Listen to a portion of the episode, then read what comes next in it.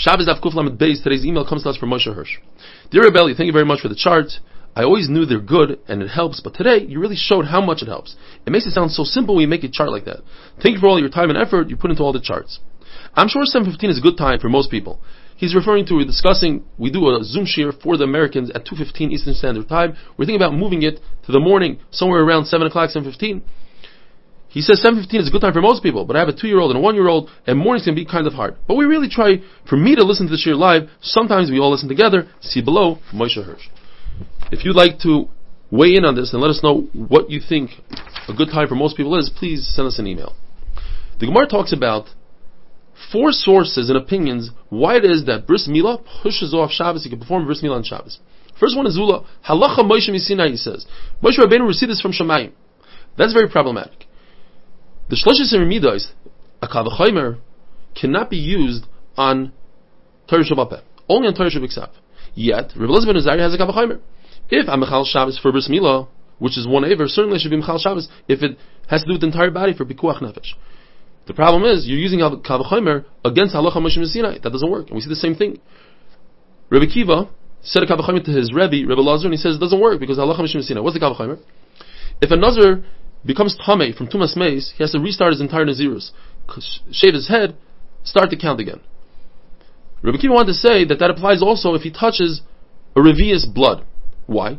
Because if a person is in a oil hames of a Revius dam, he becomes Tame if he is in an oil maze of a kazayis, uh, a etzem kisaira, a bone the size of a barley, he does not become tame. So you see that blood is more powerful than an etzem. So if an etzem restarts the nazir, certainly blood should. He says no, you can't make such a kavachimer because the whole idea of etzim kisaira is Allah Mishim Sinai, and it doesn't work. Rav Nachman Yitzchak has a third pshat. We learn Gezeira Shava, actually a second pshat. Gezeira Shava. Three words by Mila, three words by Shabbos, they're identical. Ois bris doiros. And it teaches us that Mila pushes off Shabbos. Rabbi says the third shot, Bayoim.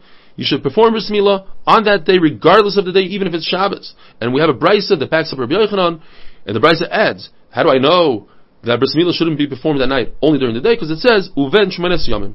But if the word Bayoim tells us that it pushes off Shabbos, so perhaps Mechus Kipurim, Zav Zava, Mitzorin Yeledes, who went to the mikvah for their tumah, but still have to bring a korban, maybe that korban should be brought on Shabbos because it says the word bayayim.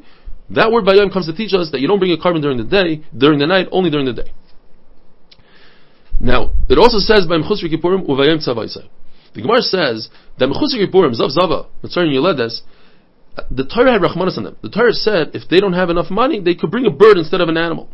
So the Torah took them out of the category. And perhaps they should bring a korban even at night, not only that, once they're out of the category, maybe a Yisrael could perform the, the whole Akrava, maybe a Einan could perform it.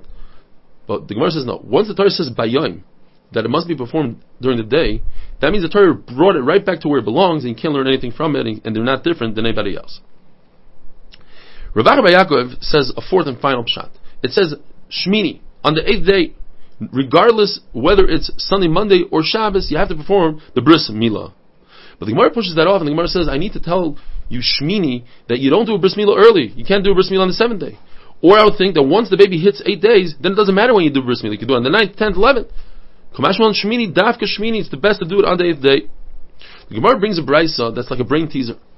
Very hard to understand. The Gemara has a Havamina, then goes back to mas- maybe not, maybe yes. Wishwashi. Rav explains it beautifully. Rav explains the brisa. The Gemara, the brisa had a Havamina that Mila should overcome Shabbos because we have a Kavachomer. And that is, Mila is more powerful than Saras, because if somebody has Saras and his bris, you still perform bris Mila. And Saras is more powerful than Avoida, because if all the Kohanim have Saras, you don't perform the Avoida, you don't bring a Korban Pesach. And Avoida is more powerful than Shabbos. In that order. One, two, three, four. You still bring Korbanos and Shabbos. So that, therefore, Mila, number one, is certainly more powerful and should override Shabbos. Says Gemara, but perhaps we didn't learn this right. Maybe tsaras is not more powerful than avodah. Maybe number two is not more powerful than number three. The reason is technical. I don't tell a kohen to remove his tsaras on Shabbos because anyway he wouldn't be able to perform the avodah on Shabbos. You have to wait until you go to the mikvah, which is the following day, that night, and then the following day you can perform the avodah. Therefore, I need a special pasuk by Yaim to teach us that Mila pushes off Shabbos, like Rabbi Yochanan said. There's another similar brisa that Rav explains similarly. The brisa says Yimo b'sar lasai that you should perform bris milah even if a person has saras. And the Gemara goes, but maybe not, maybe yes. So Rav explains it again. I have a kavachomer. The milah should push off saras. Why? Because milah overrides Shabbos, and Shabbos overrides saras. So certainly milah should override saras. And the Gemara pushes it off and says, no, perhaps saras is more chomer than Shabbos, which pushes off, as we had in the first Kavachomer, Tzaras pushes it off Shabbos, which pushes off Shabbos, gets pushed off by Avodah. So certainly, Tzaras is more chomer than Shabbos, and the Gemara says that's why I need a pasuk basar to see to say that Mila pushes off Tzaras. Another challenge the Gemara is the reason why Mila pushes off Tzaras is because a bris Mila is a mitzvah say it's a positive. Not to take off Tzaras is a loisase. We always have the cloud. Esa doicha loisase. The Gemara pushes that off and says no. Tzaras is not only a loisase, but it's also an assay. So one assay pushes off another assay, they wash each other out, and then you, you remain with the lois assay, and therefore you shouldn't be able to do a bris milah where there's tzaras. And that's why I need the word basar. Abayi says, it says the word basar that you perform bris milah and tzaras by a baby on its eighth day. Milah bismana. It also says a pasuk on a kid or someone that's more than 13 years old, on a gadol. The Torah warns him, if you don't do bris milah, you'll have karas. But how do I know a benoni, a child that's from nine days old all the way up to 13 years old? How do I know that bris milah pushes off saras? Says Abaya, it's a memetzino, shava. Just like you see that these two, a katan and a gadol, both perform bris milah and pushes off saras, so too a benoni. Rava says a different shot. Rava says the whole pasuk that tells us that you perform a bris milah with saras on a katan bismanoi is not necessary because I have a kavachomer. So once I have a kavachomer, this is imenoyin lekan. I have an extra pasuk neyu inyan for a completely different thing, which is a katan that's from nine days old all the way to thirteen. And what is the kavachomer? You see that Mila overrides Shabbos, and Shabbos overrides Saras. So certainly Mila should override Saras. Well, you'll tell me that Saras maybe is more powerful than Shabbos, because you see that Saras pushes off Avoida, which Avoida pushes off Shabbos, but as we said before, not, it's not the pshat that tzaras is more powerful than Shabbos. It's just that if you take off the tzaras, the person still has to go to the mikvah and he can't perform the avodah anyways. Well, I have a case, as the Gemara, where he doesn't have to go to the mikvah. What if it's a tzaras that's tar? It's a tzaras on the entire body.